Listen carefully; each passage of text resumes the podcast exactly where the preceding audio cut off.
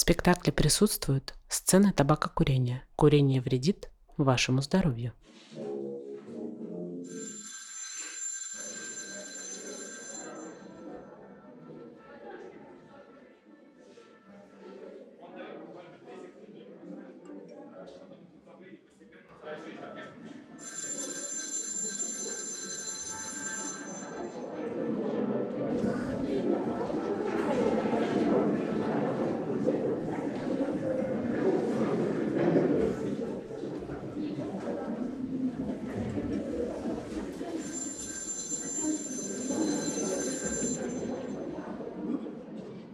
Уважаемые слушатели, просим вас отнестись с уважением к артистам. Они стараются для вас. Акт первый. Сцена у психотерапевта. Действующие лица. Клиент. Женщина. 37 лет. В браке 13. Один ребенок 10 лет. Психотерапевт. Елена Панькова. 34 года. Эмоционально-образный терапевт и гештальт-практик.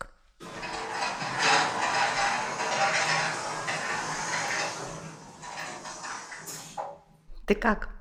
Я? Отлично. У меня идеальный брак, идеальная семья, ребенок, карьера. Что еще?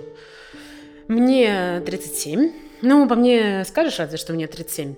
Э, Занимаюсь саморазвитием. Э, Недавно купили дом, ремонт делаю. Я дизайнер интерьеров, архитектора из меня не вышла. Вообще, я э, впервые психолога, но не думай. Прочитала все, что можно и нельзя про психологию, но все равно... Все равно, кажется, сама не вывожу. А что тебя привело к психологу сейчас? С чего начать-то? Сейчас. Я ненавижу своего мужа. Ненавижу всю свою гребаную жизнь.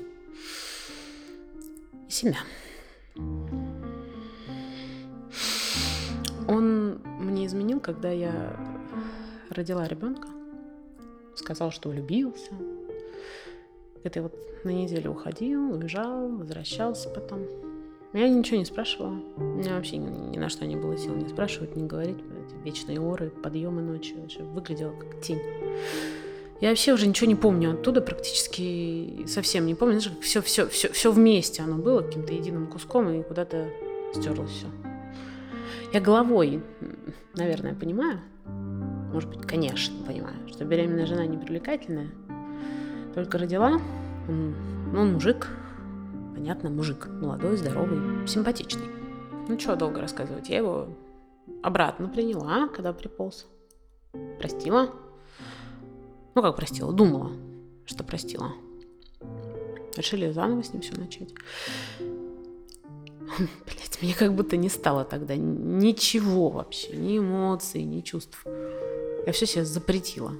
То, что ребенок и семья нужна, наверное. А потом, потом, потом я сама начала изменять. Ну, как изменять? Назвать это изменой? Были разные. На ночь, после клуба, потом с тренером, с учителем по музыке, ребенка. А с бывшими? Я не помню, сколько было.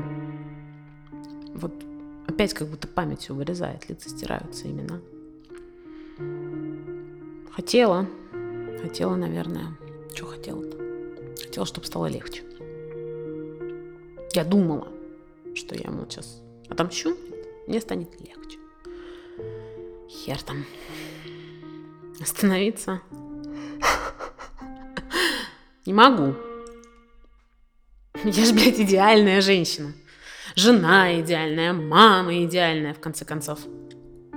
Все, что хочется, это лечь и не проснуться. Закрыть глаза, и чтобы все вот это вот блядь, говно закончилось. Я... Я даже не верю, что я все это озвучиваю сейчас. А, ты говоришь, что ничего не чувствуешь. А я так, ну, замечаю в тебе много переживаний. Как ты чувствуешь себя прямо сейчас? Ну, сказать, что я в отчаянии, ничего не сказать, в полном отчаянии. Обидно, капец как. И очень больно. Но я сама виновата. Я, ну, я сама все это сделала. Теперь вот, блядь, расплачиваюсь, сука. Можно курить или надо выходить? Кури, здесь можно все. А, ты можешь рассказать, как ты расплачиваешься? Кому ты так задолжала? Я, наверное, никому ничего не должна, кроме как себе. Потому что надо было тогда уходить. Эти долбанные 10 лет назад. Я всю жизнь превратила в какую-то мыльную оперу, блядь, кино какое-то херово. Как долбанная актриса, которая спит с режиссером за главную роль, ходит налево, даже спиться пытается. Ну, то есть, не знаю, не спится. Ну, ты поняла. Замечаю, ты так говоришь про себя в третьем лице. Актриса. Какая там актриса? Актрисулька. Я ее ненавижу. Она вот жизни меня лишила, куда ты ее засунула. У меня так много сочувствия сейчас к тебе. Как я могу помочь тебе? Я не знаю, как жить, я просто жить хочу, понимаешь? Свою реальную, настоящую жизнь хочу. Не вот это вот все. Не иллюзию какую-то, не картинку из каталога, знаешь, вот. Идеальные все, блин. Выйти из кадра хочу. Грим смыть, вот это вот все вот растереть и стать собой. Давай попробуем. Давай прямо сейчас попробуем. Давай представим, что в тебе две части. Та, которая, условно говоря, актриса, актрисулька, и вторая часть тебя, которую тогда предали. Ты можешь описать их, как они выглядят, что они чувствуют, как они относятся друг к другу и к тебе. И ну, попробуй, стань одной из них по отдельности на какое-то время. Ничего себе задачка. Да, попробуем. Ну вот, вот та, которая актриса, она такая классная, бодрая, энергичная, очень заряженная, живая. Э, еле, ну, 35, наверное. Она очень сексуальная, успешная. Архитектором стала, наверное. Потом, когда-нибудь. Все у нее получается, всего добивается. Любой мужчина ее хочет, и вот все, что она там наме- намечает себе, ей, наверное, да ничего, наверное, ей удается. Ты даже как-то выглядишь сейчас по-другому, когда говоришь про нее. А какая вторая? Какая она? Другая? Сейчас, погоди.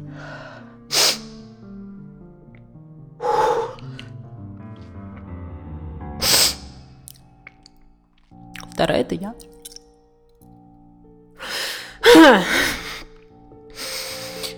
Там я и там я. Там я, там я ребенка потеряла. Выносила, но родить не смогла. Страшно. Вся во всем виню, это я виновата. Я виновата. Там я себя просто убила нафиг. Ну, оправиться не смогла. Ну вот, от слова, блядь, совсем. Актриса, я эту идиотку несчастную любит же. Спинку поддерживает, приятно. Развлекает. Не дает в окно выйти. Идиотка. Хочу от нее избавиться, блядь, хочу. Нет, не хочу. Она мне помогала, наверное, все эти годы. С ребенком, с карьерой помогала. Знаешь, я ее даже люблю, наверное. Вот та вторая, я, ну, вторая же. Я себя сама всю жизнь отвергала. Силы на это тратила, какие-то безумные. Ой, не хочу так. Да я, наверное, не выжила бы одна вот эта вот отверженная, без актрисы нисколько, ни секунды.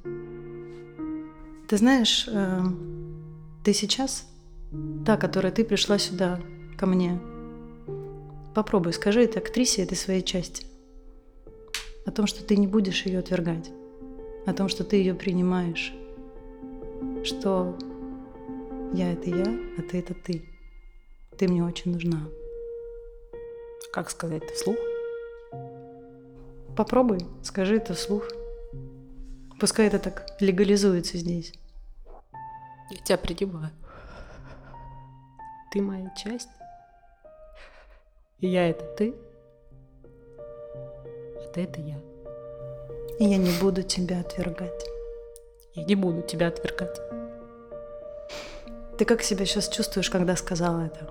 Как будто, знаешь, какой-то груз свалился. Как будто я была, знаешь, как жопа пополам. Как попа. Теперь вроде почти целая. Нет, целая.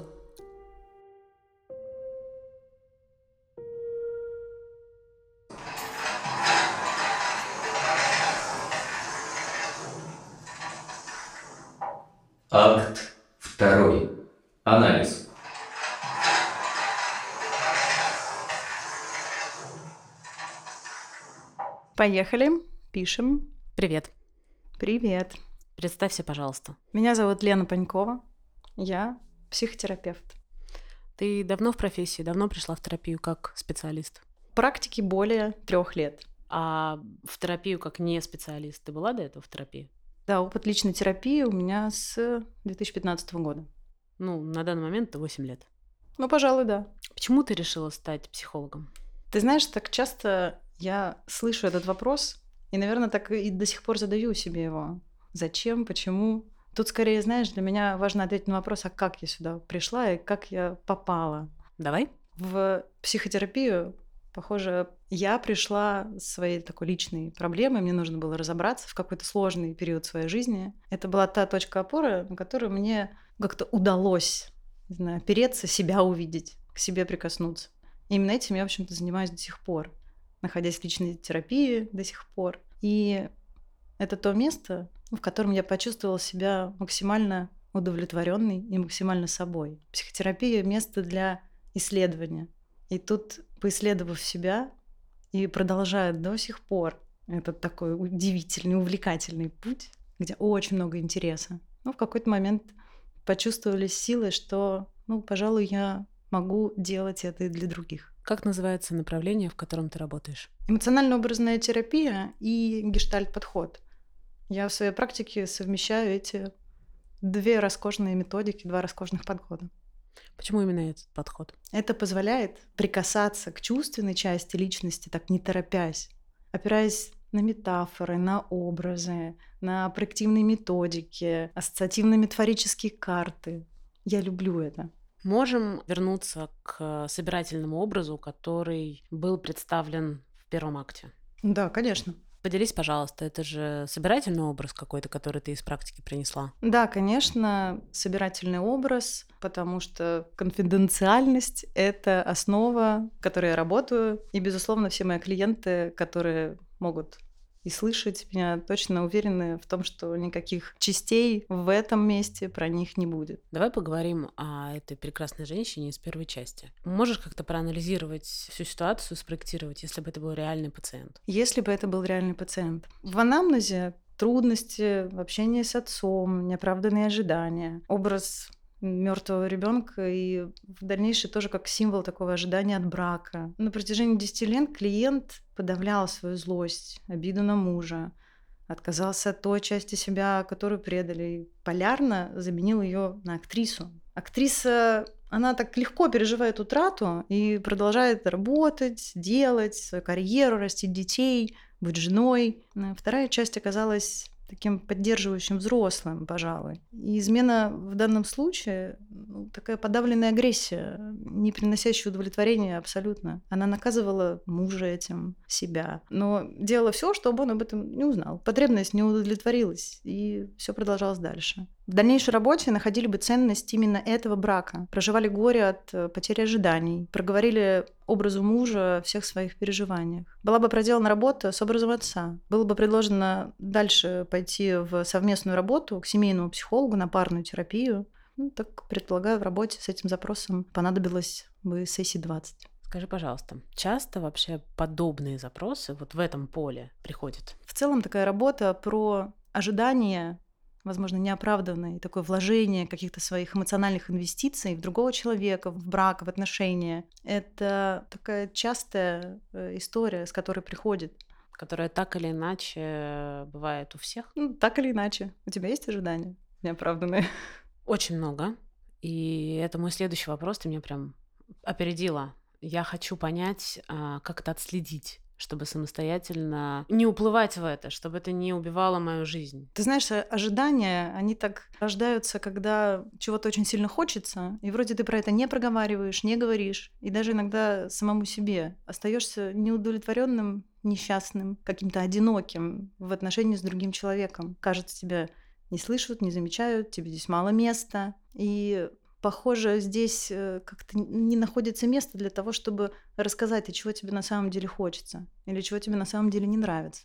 Есть побочные эффекты этого, например, какие-то переедания, метания, вот измены, какие-то штуки, которые ты от себя не ожидаешь, но вытворяешь. Знаешь, так как ты и к тебе хочется обратиться, как ты замечаешь, что про тебя? Есть ли, если говоришь, что ты про себя замечаешь, что есть ожидания? Да, я замечаю, что когда у меня есть общий уровень тревожности какой-то, то у меня меняется поведение. Я становлюсь или агрессивной, или там ухожу в клуб на всю ночь, а мне 35. Э, с утра я как бы вообще не в том не ресурсе, в котором была там в 20. У меня бывает э, состояние переедания компульсивного, когда ты ешь, а в тебя уже не лезет, ты все равно кидаешь себя все. Или наоборот, отказа от еды на фоне тревожности. Не хочется на работу, или ты берешь какой-то отгул, который тебе не нужен, или просто лежишь и не встаешь. Я понимаю, что это похоже на... Не психолог нужен, а психиатр, но в моем понимании это какая-то невысказанная эмоция, это разрушенные ожидания, и ты пытаешься свою жизнь немножко пустить под откос. Это знаешь, да, когда ты что-то вкладываешь в отношения, в дело, какую-то такую инвестицию эмоциональную и понимаешь, что в ответ тебе никакие дивиденды не возвращаются. И тут оказываешься в такой вот пустоте, которую очень хочется чем-то заполнить. Едой, ночными тусовками, изменами, чем угодно. Но радости и того самого удовлетворения тебе это никогда не принесет, пока ты не поймешь, а в чем твой настоящий дефицит. Тут, знаешь, только говорить, передоговариваться в любых отношениях. После 10 лет брака, в самом начале отношений, или тогда, когда ты чувствуешь, что ну, что-то не так. Опираясь на свою чувственную часть, можно очень много открыть нового, поменять и в целом сделать свою жизнь как-то так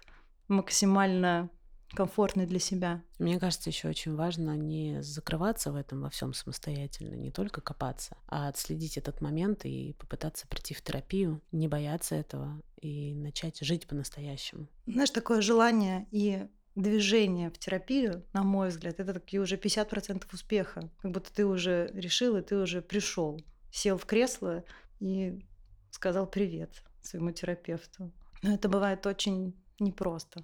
Важно решиться. Спасибо тебе большое. Спасибо. Над спектаклем работали актер театра Виктюка Алексей Галкин, психотерапевт Елена Панькова, саунд-дизайнер Игорь, просто Игорь, продюсерка Аля Миркина. Все, пока-пока.